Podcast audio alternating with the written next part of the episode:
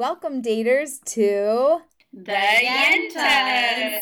We are three matchmakers Elizabeth Shalom, Michal Neistetter. and Danielle Selber.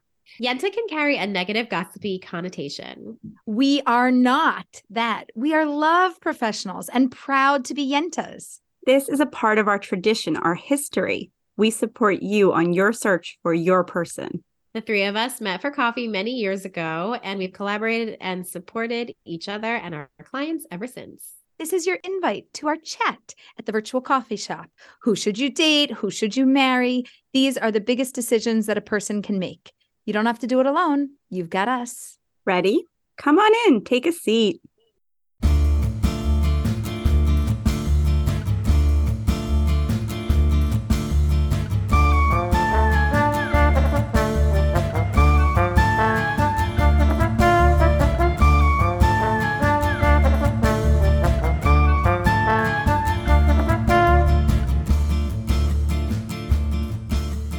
Today uh, is lashon, and so the reason we chose this is because so in modern Hebrew it means like tongue, and you can also use it like um, another word for language, right? Like your mother tongue, the first language you speak.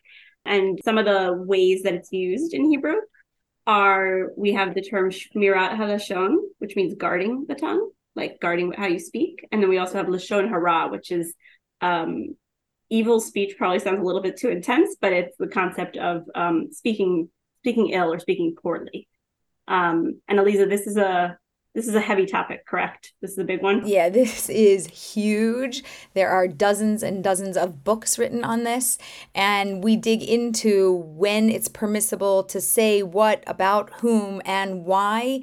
And there's all sorts of conditions that we need to meet before we're just schmoozing and speaking about somebody else. First of all, we shouldn't be just schmoozing and speaking about anybody. We normally want to talk about somebody when there's a certain purpose to it, right? So in matchmaking, we're not talking about other people for the sake of talking, right? Yentas are just, you know, blabbermouths and gossips, but we're not. We're conversing about other people for the purpose of setting them up, finding the right partner, and helping to make qualified matches, which really makes sense. But sometimes you have to give all sorts of information and how do we filter what that information is and there's all sorts of conditions that that go through this. I mean, there's there's a series of books that we have that literally goes through a lesson a day. Mm-hmm. Right? There are more than 365 and they will go through at least one a day for a whole year that you can learn from and really internalize so that you speak appropriate appropriately. And when you need to speak up and say something you should. And when you need to quiet your tongue. So we've got two amazing gates. One is your teeth and one is your lips. And that's what can hold things in when really something shouldn't come out. Yeah, the idea is that we have a mouth and we have our teeth, and they are thereby designed to prevent misuse of the tongue.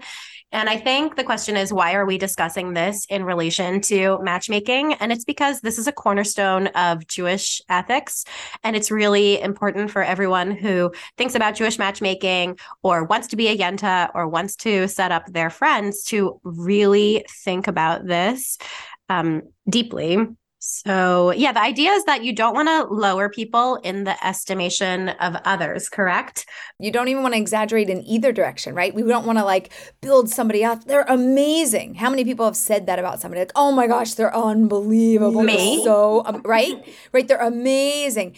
Wait, wait. Why don't we just say what they are? Why don't we just define what makes them amazing? Don't tell me an adjective about them. Tell me a story to show me who they mm-hmm. are. That gives me so much more information and it's accurate and it's guarding our tongue appropriately so that we only say what's necessary. Yeah, but the idea is that like it's it's not even about lying. It's it's about truth, but the truth can be negative and the mm-hmm. truth can be harmful. Right? It could be it could be an infection or a disease that somebody lives with. Are there other examples that we think about in dating?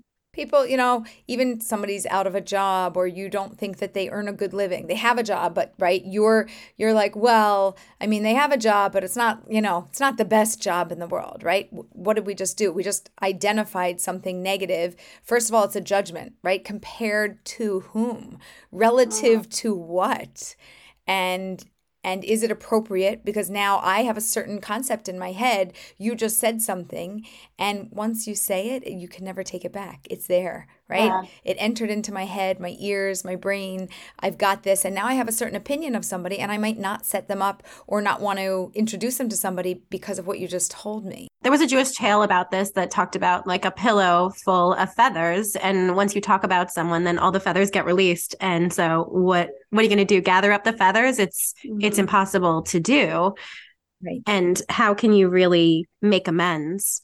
And you know that the phrase like the toothpaste is out of the tube, it comes from that story. The idea that like once the toothpaste is out, you can't bring it back in. It's, it comes from the Jewish. I always love that. Yeah. So how do we talk about daters? Because we want to we want to market them, right? We want to talk about their good qualities. And we also have to be careful about certain disclosures. And I like I just want to admit right here that I am not perfect. Probably nobody on this podcast is perfect, but I'll just speak for myself that I'm not perfect. And I remember when I was at Jewish summer camp um, as a kid, I like kept a little list of all of the hookups that happened that summer. Um, it just private. It was in my notebook, but I did. you and were a yenta and a matchmaker from a long time ago hundred percent. Hundred percent. Um, but I wasn't labeled a yenta. I was labeled a gossip queen. And okay, so it's good to be the queen, but not when it's something negative. And what I realized is that, like, yes, I kept the list, but everybody was talking about all of the hookups without regard for who you know we're discussing. And i i think i just want to disclose that like i too am a work in progress and i really want to help daters in this world but this is a concept that i wanted to delve into. Hmm And I feel like it happens in in my day to day life. You know, you say you're a matchmaker, and everyone's like, "Ooh, ah," and they want to hear the stories, right? And they want to hear like, right all the things, the weird things that people. What's what's the craziest story that's ever happened? Uh-huh. What's the worst date that you've ever heard about? What's the most horrible thing that somebody did in the middle of a date? 100%. oh my god i have a story for you i was, I was it was just Wait, be careful. What are you going to say, Michal? no, no, it's it's well, I was just okay. It's okay. Um I was at a Thanksgiving dinner and this guy said, What do you do when you meet someone who isn't matchable? And I was like, Wow, that's a really good question. And he was like, Do you just say, I'm going to match you with a cat? so funny. Um, but we all have those moments where we meet people and we're like, wow, who could I match you with? How? How do I describe you to Mhm. someone else? You know, like maybe So you live in your parents' basement, maybe you're really short. I mean, whatever, but how do we talk about someone in a proper way? Mhm. Right. So, first of all, saying somebody's unmatchable, like woo woo, red flag, sirens. He said it, not me. I know, I know. I'm not saying for you, but for him, right? So, so talking about somebody who's unmatchable, right? Definitely, we know that that's not appropriate. But then, like you're saying, these details, like, well, lives in you know his parents' basement. Do I say that? Don't I say that? You know, he's not living on his own. He's living with his family. Is it necessary to tell them where in the house he is living? Right? Is that appropriate? It will come up anyway. It can come up from him. It can come directly from the source. And so there is a concept of information coming from the source as opposed to it coming second, third, fourth hand. So if you're hearing something directly from him, or if he would say to you, listen, Michal, I really need your help. Could you please share this information? I have a hard time giving it over. And I would appreciate if on my behalf you could speak for me. Right? So now you have permission to speak, but you still have to guard what you're saying and how you're saying it. But but when somebody's asking you to support them, right? There's more leniency with what you can do and you can check in with them what they're comfortable with you sharing. But if they don't know what you're saying and it's just like, well, they know that you're going to say something, right? We know that we can help to put somebody's best foot forward, but we're not going to use flattery or something that's again, even positive over exaggeration is negative speech, right? It's not just negative things that we say.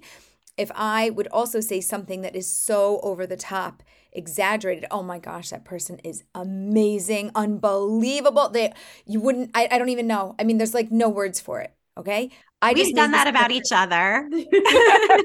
we have to up, but we've done it to uplift each other, but we have been hyperbolic. Yeah. Yeah.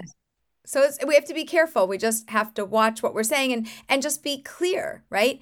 I love working with Michal because she's sh- sharp, she's on target, she deeply cares about people, right? This is all factual information. It's not Go over exaggerated. I, I could go on. I could. You want No, me to kidding. keep going? Um, Danielle, did you want to? and Danielle, heart of gold. Okay, and that's not an over an exaggeration because she really loves everybody, and she goes to extreme lengths, which is also true. Like again, extreme lengths. Is that an exaggeration? Well, for some people it might be, but Danielle, she is really out there talking to many people, doing so much in the world, and in terms of network and connections. You know, in Philly, um, I just I don't know who else to call. Danielle. I know. Well, Who do I think? I think that Danielle.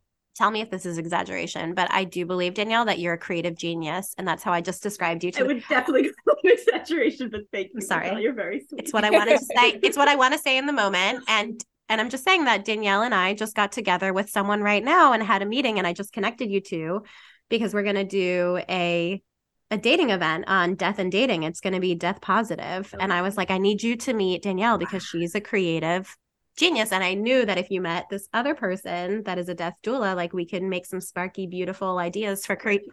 Well, for- isn't it true that there's also a big difference what you would say to someone's face versus what you would say when they're not in the room, right? Like, so True. Right, there's another issue. to me about me and to, to you while I'm here. Yeah. So don't be different. mad. Don't be mad at me. not at all. I guess it's like it's.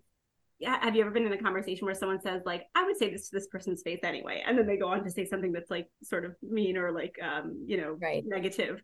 Like that's not really. Mm, it doesn't really count, right? Like unless. Well, even and even if they would say it to their face, Yeah. that doesn't make it permissible. It just still means what might come out of your mouth is going to be a problem. yeah. Totally. So just because you don't have a filter that's clear enough, that's why there's so many rules and and so many ways that we have to look at this before we actually open our mouth to say something. I mean, even this whole podcast and us all talking about it, it's like, oh, it's making my skin crawl. I'm like, oh, you know. And Right, the other thing is, I want to say something to all of you listeners. Um, I love you, but the person who the person who listens is actually considered worse. If we were sitting here gossiping, no, don't don't unsubscribe. Stay here with us, but Right. So that's why also we have like you always wonder why your ears are created in a certain way. That's so that your fingers can either A plug them in and close them so you don't have to listen to it or stick that little, you know, that little nub and just close it right like that and then you don't have to hear it.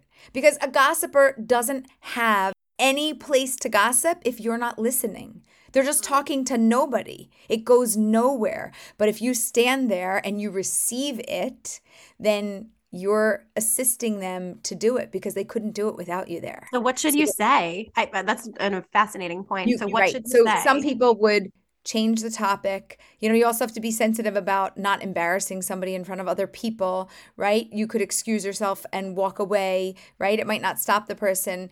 Um, you could shift the conversation, or you could even say something like, I'm a little uncomfortable right now, right? And then also, like, you need to say something and then shift. And so that we move out of that moment. If somebody keeps talking, yes, at a certain point, you actually should walk away because, again, they won't have an audience if you're not standing there.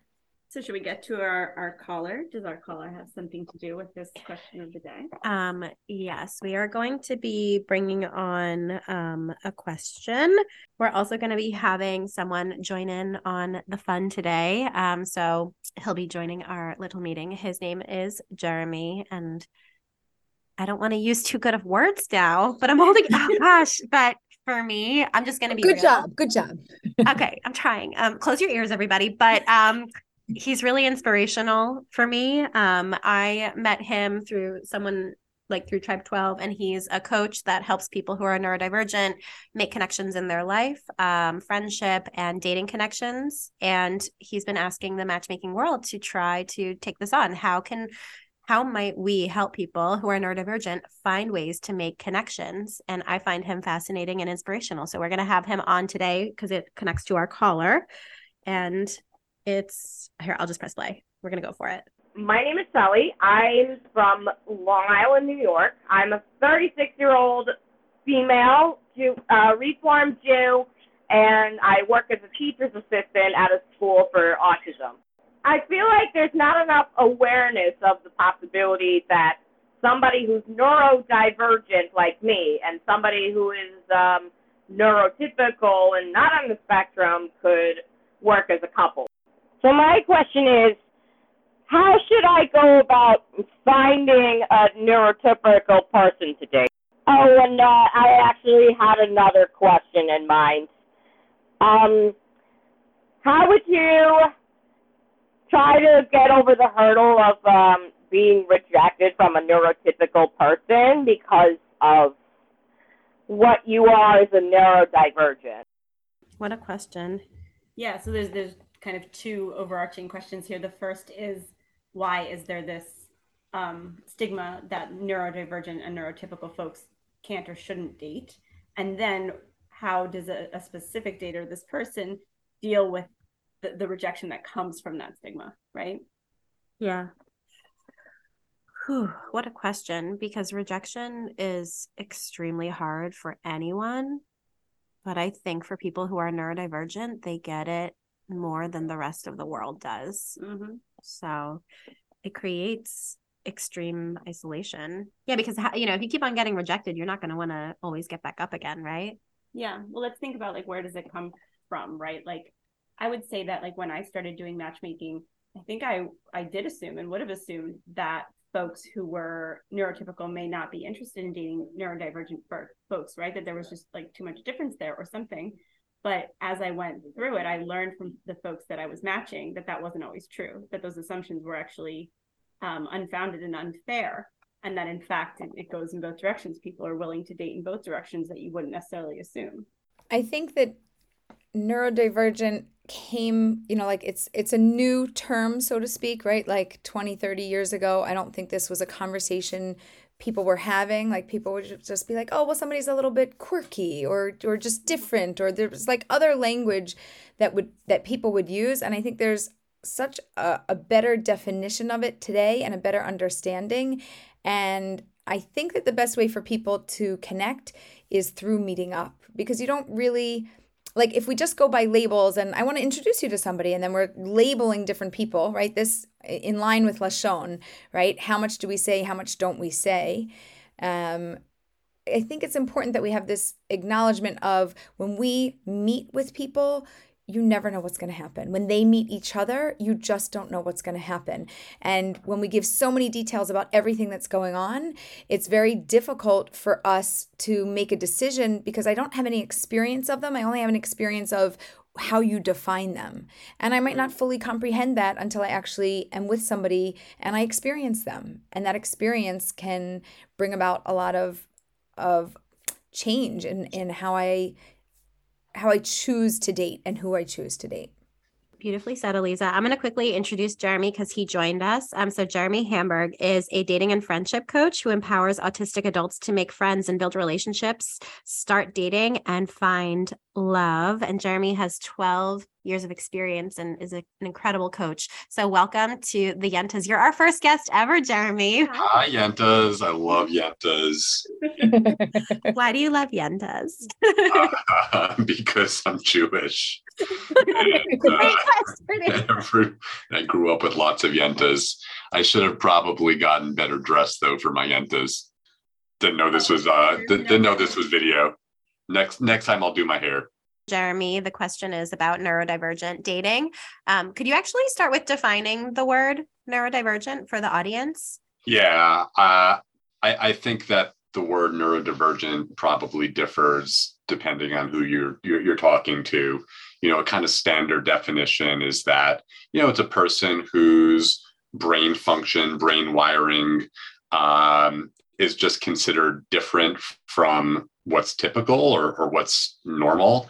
Um, and so it's oftentimes used to describe people who uh, are on the autism spectrum, but it can be used to describe people with other uh, neurological differences and other different brain wiring. So it's kind of a very personal thing, uh, whether someone considers themselves neurodivergent, neurodivergent or not.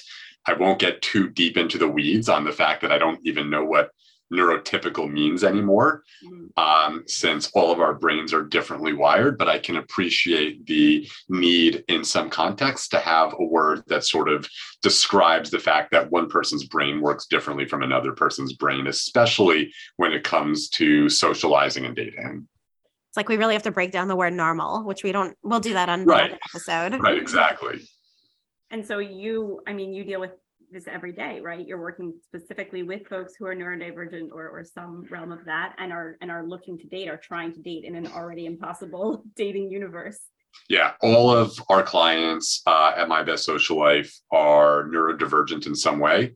Some of them have autism uh, diagnoses, some of them don't. Some people like their diagnoses and really identify with identify with it. Some people really don't like the label uh, at all. Um, but all of our clients uh, that we work with at My Best Social Life, uh, their brain is is wired differently, which makes it a challenge to socialize, make friends, or, or date. Yeah. Mm-hmm. And so, if the caller's question was really about the rejection that comes from dating as as as that person, do you have any thoughts about how you can deal with rejection? You know, I, I think that rejection is dealt with differently by by different people, and I am not sure whether you know an average neurodiverse person feels rejection differently than an average neurotypical person does. Mm-hmm. Right? For some people, uh, a breakup is just a doorway to the next opportunity, and for some people, it feels like you know like the like the earth is shattering and their life is coming apart. Um, you know I, I think the question that was sort of posed to me was you know what happens when the when the breakup is caused by my neurodiversity? Yeah. And you know my first thought when i heard that question um, I, I, had two thoughts. You know, one of them was about what happens at the beginning of, of the, the relationship, and one of them is what happens in the middle of it. At the beginning of the re- relationship, I think it's really important for people to self disclose. Mm-hmm. Meaning, I think it's really important for partners to be open with each other and potential partners to be open with each other about what their differences are in all kinds of ways, right? How their brains work differently, how their philosophies on money are differently, how their philosophies on religion are different, right? There are all these things that that two people bring to the table that are so different from one another. And the success of a relationship really is based on, in large part, the ability of those two people to talk about those things and navigate them and bridge the gaps. And for the longest time, especially in the autism community, people didn't want to talk about autism. Yeah. Or they didn't even know they were autistic. But now, you know, a lot of people do. And some people still don't want to talk about it, right? That's because... why we have to, that's why you are so important.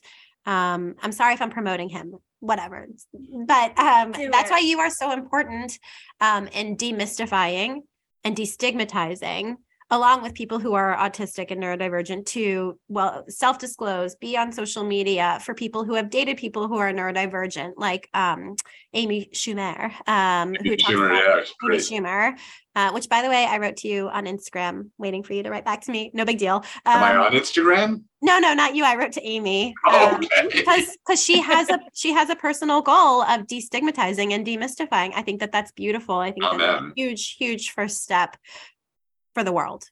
Absolutely. So you know self-disclosure is really important. And i tell we work with with our clients on self-disclosure every day. And what we tell our clients is like you don't need to attach a label to how your brain works right? Self-disclosure doesn't need need to mean that you're labeling yourself right? It can be done in a way that just explains what you're good at what your challenges are so that the other person doesn't create his or her own narrative about who you are and what's going wrong can you give examples, please, of how you've seen your clients do that? Yeah, so we I, I have a good friend named Stephen Rodriguez. Um, Stephen is uh, he's on the spectrum. He is married. He has two kids who I believe are also on the spectrum. He is a business owner, right? And and part of what makes him successful is that he controls his narrative. And so, you know, we asked him to share with our community um, what does he do? And so he says to people something like, look, I'm going to be able to fool you for about 10 minutes into thinking that I'm just like you. Mm-hmm. And in about 10 minutes, you're going to start realizing that, you know, I look around in 100 different directions and I'm playing with my fingers, you know, and uh, and I might look lost to you. And and so I don't want you to think that I'm not interested. I am. The fact that I'm still here and still talking to you means that I'm interested, but my brain is wired differently. And so it means that, you know, the way that I pay attention looks different. Don't freak out. It's just who I am, but I want you to know that I'm really good at what I, I do and I really enjoy being here. And if something changes, I'll let you know. Right? Something like that. Mm. It doesn't use the word neurodivergent. It doesn't use the word autism or Asperger's or anything like that. It just acknowledges that the other person is going to see that his brain works differently and don't freak out about it have a conversation about it instead. I love the open communication. I love that the person who's got something going on is explaining their thinking. Like you said, I'm not I don't have to guess about your behavior and why you're doing this. You're going to tell me and I'm going to go, "Oh, yeah, that makes sense." Thanks Yeah. for informing me. Now I know what to expect. And when I have a certain understanding, then what happens doesn't shock me anymore because you prepped me for it. So I, I feel a little bit more at ease. And I love that everything for you is based around communication. And it sounds like you work on this day in and day out, right? Get the communication right. Because if you understand you and you understand your brain and you can articulate that to somebody else and they can understand you and they can understand your brain and your actions and what's going on, then you get to build a connection. And when you build a connection, the whole world opens up to you. And just to stack on what you said, Eliza, you know, now that we live in a world in which almost everybody knows someone who's neurodivergent or on the spectrum, the fact that you're able to talk about the way that your brain works differently allows them to connect your experience and who you are to other people that they know and they love. So it's not so scary anymore, right? Um, and so we've actually seen people take their their self-disclosure, which they were originally fearful of because they thought it would shut a door, and it actually opens one Yeah. because it allows other people to say, well, you've been vulnerable. Now I can be vulnerable with you. I can share you some of the things that are different about me. It's so true because in general in dating, like sometimes people are nervous even to talk to us, I think, as matchmakers about the things that make them different, whether or not it's related to the way their brain works, right? But I find it easier when somebody tells me something really hyper specific about them and like the way that they interact with the world or their interests or whatever. That helps me pinpoint so much more easily like who they are and what they're about and who I could match them with. I can give examples. Like Yeah. I met with someone a few weeks ago um, who was just like, I'm wealthy and is a part of a program that like encourages them to like self-disclose that they're wealthy, but um, they take part in this organization that diverts their wealth to po- like good social impact causes. And I was like, wow, that really floored me, you Mm. know? Just to tie this back to our theme, Jeremy, um, we were talking about Lashon and, and gossiping and talking about people. And what I find so much um, in the dating space is that after dates, people say something along the. I just hear it constantly of like, "Oh, he was definitely autistic, definitely undiagnosed autistic," Mm. um, and Eliza was talking about how our ears are designed this way for a purpose, and like it's just as bad to be the listener, or or possibly far worse, you know. And I think if I can encourage the daters who are lis- or whoever possible yentas on this call is just to be a little bit more sensitive to when people say that. I have trouble reacting to that too. I don't know Like, how to react. Yeah. like, Yeah, Yeah, lo- you know, saying Lashon negative. Hara is um, it, it's actually even more subtle and and destructive than than I think we give it credit for, right? Because words have meaning, but not do not only do words have meaning when we utter words, when we utter lashon hara, we we ingrain it in ourselves and we tend to believe it, right? So when we say something like, "Oh, he's an undiagnosed, you know, autistic," in a way that's that's said with like with lashon hara intent, Yeah. it it it it replicates and reifies and strengthens the belief that neurodivergence and autistic is lesser Yeah. when in fact it's different right it's just different I love the word different. I love the Yeah. word different. Different just That is means awesome. we're not the same, right? It's not more, it's not less. Oh, how was it? Oh, that was different, right? How was the date? Oh, that was a little bit different. No judgment even. I know it was good, it was bad. I don't know. It wasn't what I was used to. It was different. It says so much without a negative connotation or even a hyper positive connotation. It just says it doesn't feel familiar to me. Mhm. And And how it's there's so much in that. think about if you think about being on a date you know and if somebody if if you took the time to listen to someone and actively listen and then you said you're different and the way that you use your intonation it could really open the the gateway or the pathway for them to feel good in your presence it's so important to use compliments that are genuine, that are real. And I think that that's a compliment depending on how it's said. But if you leave Well, it I think you have to away, follow it up, right? Oh, Like, yeah, of course, of like- like course. you're, you're different, and I love it. Right? You're right. Yeah. You, make me think. I'm feeling connected. This is so engaging. I I never thought of things that way. Now I know you're different means.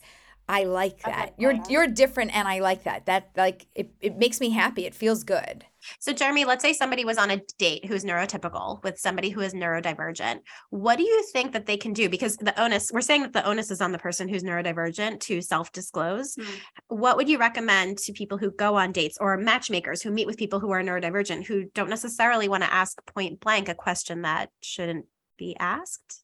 Are, you saying like, okay, I'm I'm neurotypical. I'm on a date with someone who's neurodivergent. Like, what do I do with somebody who? Who I think is neurodivergent, who's acting in a way that, like, I think is stereotypically That's a really good question. I, I've actually, to be quite honest, i've never thought about it because, you know, I think a neurotypical person is is used to finding subtle ways to start a conversation, you know, to, to have a conversation. So, you know, A subtle thing to say might be, you know, th- that's so interesting that you said that. Like, um, you know, it's very different from what I normally hear right? Which could potentially spur the conversation like, yeah, you know, there's a reason why that's different from, from what you normally hear.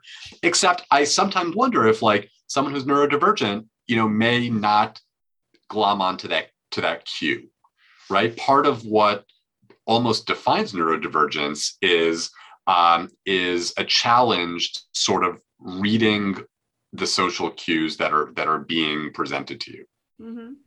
not the same for everybody, but I, I, I have to really give that some thought, Michal, because part of me wonders if in if in general the proper approach is for someone neurotypical to just be a little bit more forthright and direct Mm. so that he or she doesn't get frustrated by uh, dropping subtle hints and asking things subtly and not and not having those that subtlety picked up upon. I really need to think about that more. Most Well, why, of the time, why are we I- placing why are we placing all of the onus on someone who is neurodivergent to self-disclose? Can we place a little bit on people who are neurotypical to open windows to show that they are interested, accepting, they think it's okay to be different? Because I think that we are the ones who are privileged. We are privileged. I mean, I I would consider myself privileged. And you know, I, I something goes back to what my therapist always tells me, right? My therapist says there's the world as it is, and there's the world as it should be, mm-hmm. right? The world should be such that we are all better communicators and we are aware of neurodivergence. And when we're presented with what looks like neurodivergence, a neurotypical person will approach the conversation with kindness and curiosity. That's how the world should work. Mhm. And I know that that all of us who are talking here today are kind of, you know, dedicating ourselves to helping the neurotypical world meet the neurodivergent world halfway.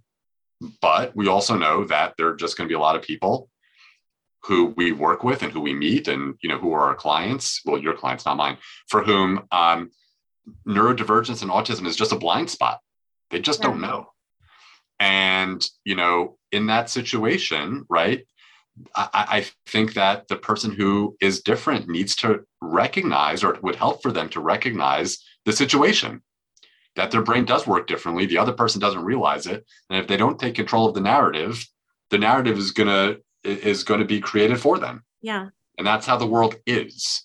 So we can all work together towards a better world where people are more open and more communicative and more inclusive.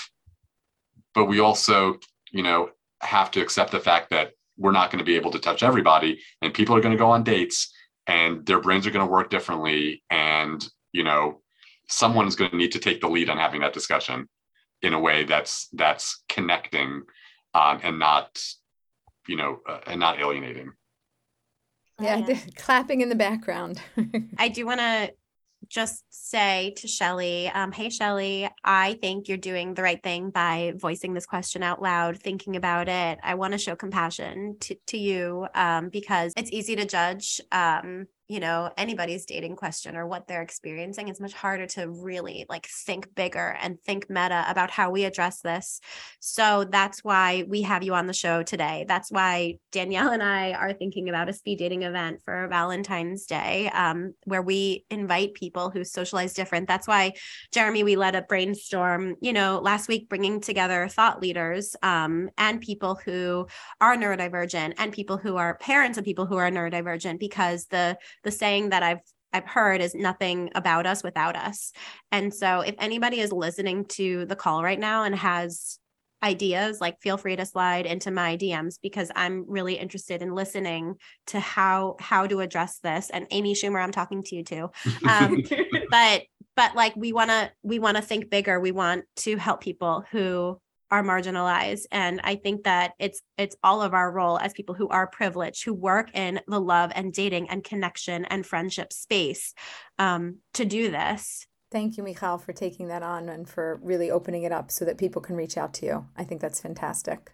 I want to just like, I just want to sort of uh, add something because um, the word privilege kind of struck me. And um, you know, there are a lot of people who we meet in the autism world who look at the autism, who look at their the way that their brain works, and they really feel like they're dis- like they're at a disadvantage, right? And and I, I do know that there are people in the autism world who wish that their brain functioned more typically, and they think that typically abled people are privileged.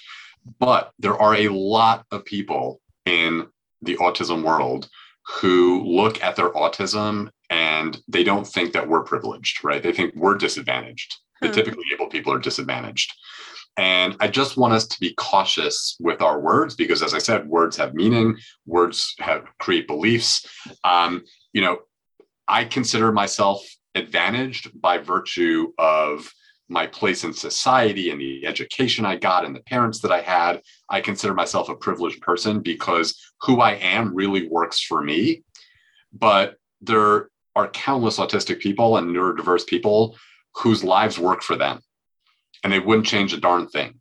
Yeah. And so I just want us to be careful when we talk about privilege and disadvantage and ability and disability because different people see it differently. I'm really glad you brought that up because it was like hitting something inside as as the conversation was progressing and I was going, "Oh, we're just doing this whole topic on Lashon on how yeah. we speak and what we say and this is just our perception and the other side or many other sides are not necessarily thinking the same way and and there's a blessing to each and every one of us who we are and what we have and how we experience the world. Oh, so i really are you saying you're about to do a blessing? Is that what you're oh oh we're blessing. Okay. are we at blessing time? Jeremy we always end our podcast with um, a blessing. So eliza's going to say one and if you want to tack something on you could feel free. But Go before before oh. eliza's blessing can i just share something with you that that one of my mentors always says and i think that it's really apropos for this.